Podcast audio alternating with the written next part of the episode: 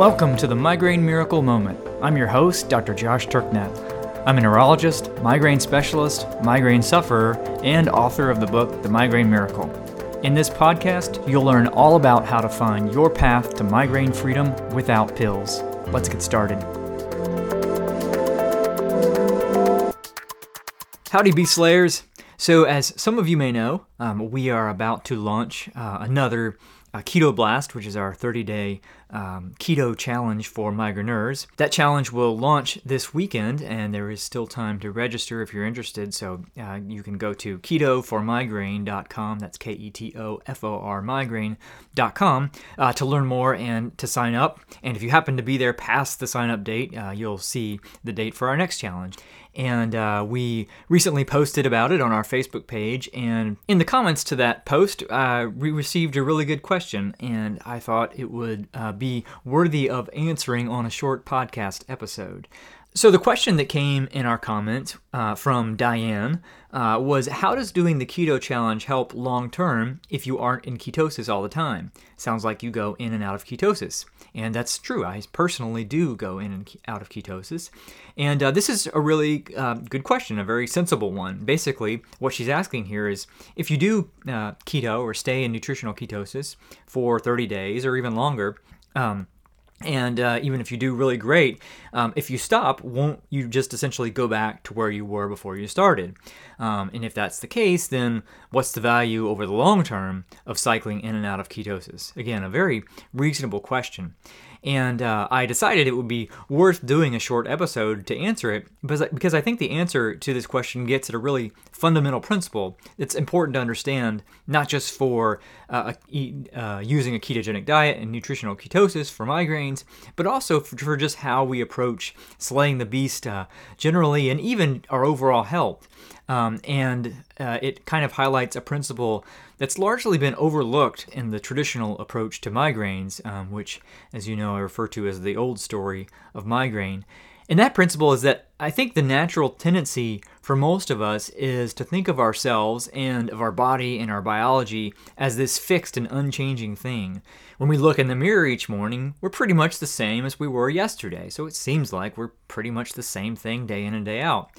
And the discovery of DNA and the science of genetics, I think, has also had the result or the impact of reinforcing this idea, uh, which I've touched on in prior episodes.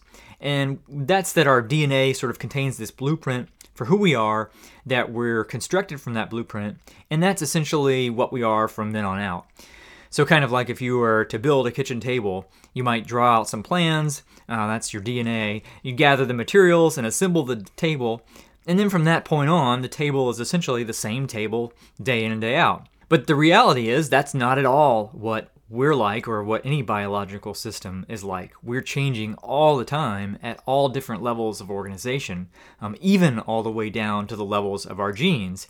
And those changes are driven in large part by our environment and our behaviors.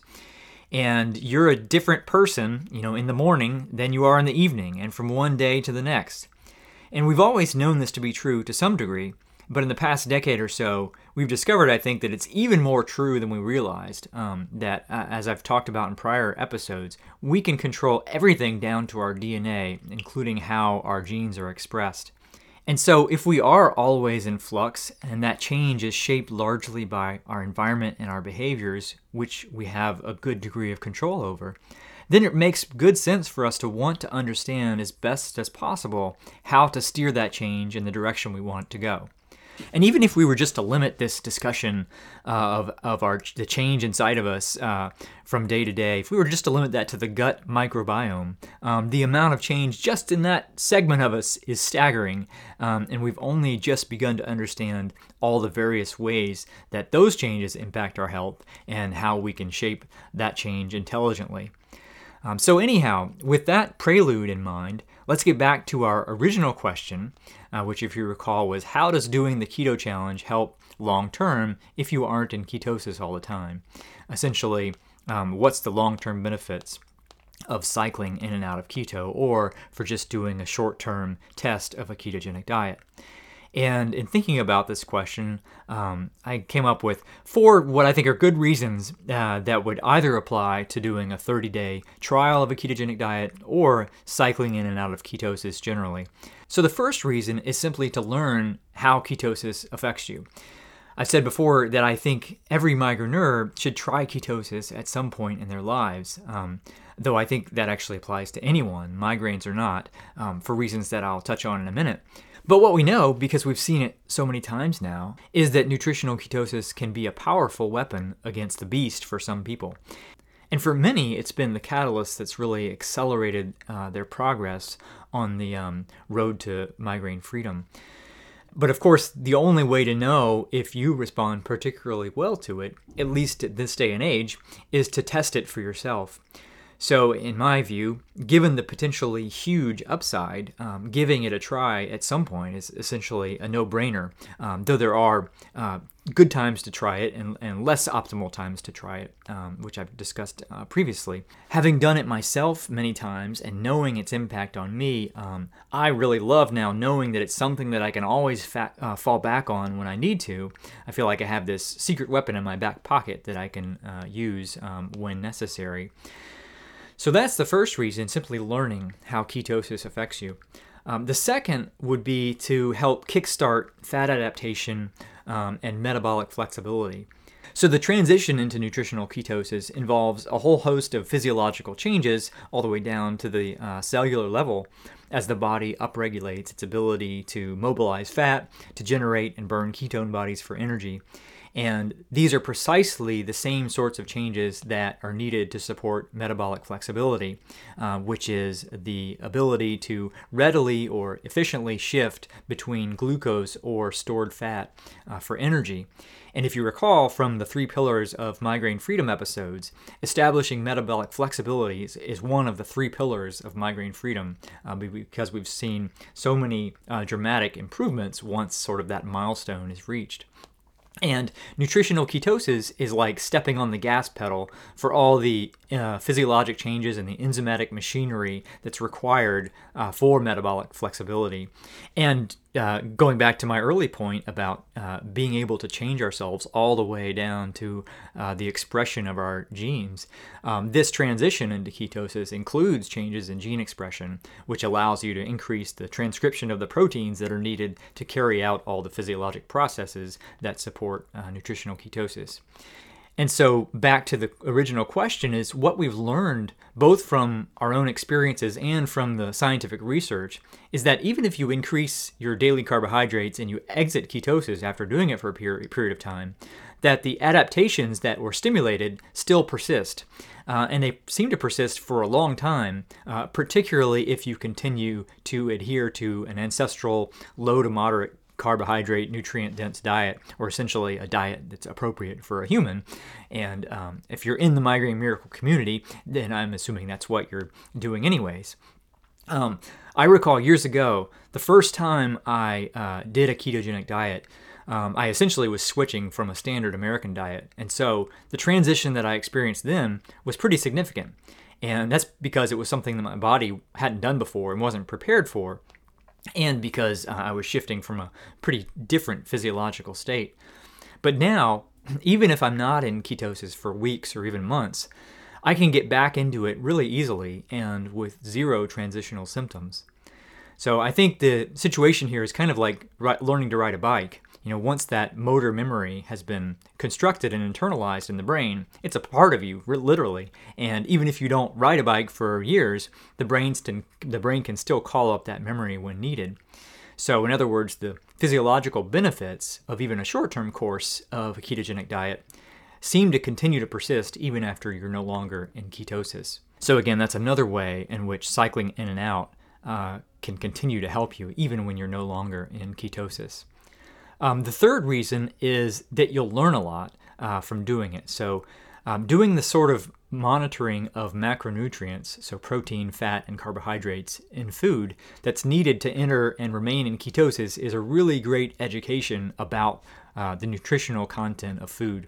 Uh, and you're bound to learn a lot in that process. Just the other day, my wife Jenny was saying that it wasn't really until she did a keto diet and had to sort of be so mindful of uh, carbohydrate content that she fully appreciated the carb, the amount of carbs in various foods, uh, specifically in certain uh, fruits and vegetables, and that knowing this since then has really allowed her to make uh, better and more informed decisions about what to eat and sort of um, wh- where to spend her carbohydrate allotment.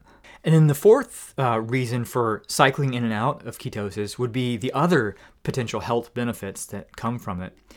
So I've said in the past that I'd be cycling in and out of ketosis um, from here on out, essentially, even if it had no effect on my migraines. One reason for that is because I like the way I feel in ketosis, but another is because of all the emerging evidence of its benefits in protecting and possibly even treating uh, certain uh, conditions, especially neurodegenerative illnesses like Alzheimer's disease and Parkinson's. As a neurologist, I certainly know firsthand um, the devastation that things like that can bring, and I certainly want to do everything in my own power uh, to, pre- to prevent that sort of thing for myself. But there's also research uh, that would support the idea that it's protective against certain kinds of cancers and even a potential treatment for certain types of cancers. Um, I think it's also a reasonable thing as a protection against uh, any problems with uh, glucose dysregulation down the road or, di- or uh, diabetes. So, uh, certainly a reasonable thing for anyone who's at risk for uh, cancers, diabetes, uh, neurodegenerative illnesses like Alzheimer's. It's something that I've urged all of my immediate family to do, um, including my parents, um, simply for the health benefits and because I want them to live a long and healthy life or give them the best odds of doing so. And I think um, cycling in and out of ketosis is an essential part of that. Again, given the fact that there are huge potential upsides and really no downside risks, in fact, um, people feel people typically feel really great in ketosis. Um, it's again kind of a no-brainer. So those are four really good reasons, in my opinion, uh, for both doing a 30-day or longer uh, trial of nutritional ketosis and uh, for cycling, cycling in and out of it indefinitely. Um, like I said earlier, it's just so important to understand that we have so much potential to shape our own physio- physiology. And um, if you do a 30 day trial of keto, um, you'll be a fundamentally different person after that's over than you were going in, regardless of whether you continue to stay in ketosis after that period of time. And we've seen so many people who've used uh, the Keto Blast to kickstart their progress um, on the on the road to migraine freedom.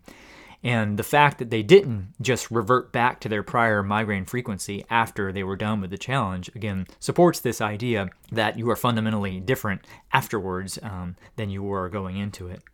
All right, so that concludes this episode. Uh, thanks to Diane again for that great question. And just as a reminder that our Keto Blast launches this weekend, you can um, sign up through the end of the weekend. We use the Saturday and Sunday to kind of uh, uh, get ready for it. And to learn more and to register or to see when the next one is, if you've missed this one, uh, you can go to ketoformigraine.com, uh, which will also be linked in the show notes. And again, if you want to see um, the show notes for this episode, as well as uh, listen to any of the prior episodes, you can go to mymigrainemiracle.com forward slash moment. And if you like this podcast and you want to help us reach more people with it, uh, it would be awesome if you left a rating or a review on iTunes. All right, that's all for today. Go out there and slay the beast.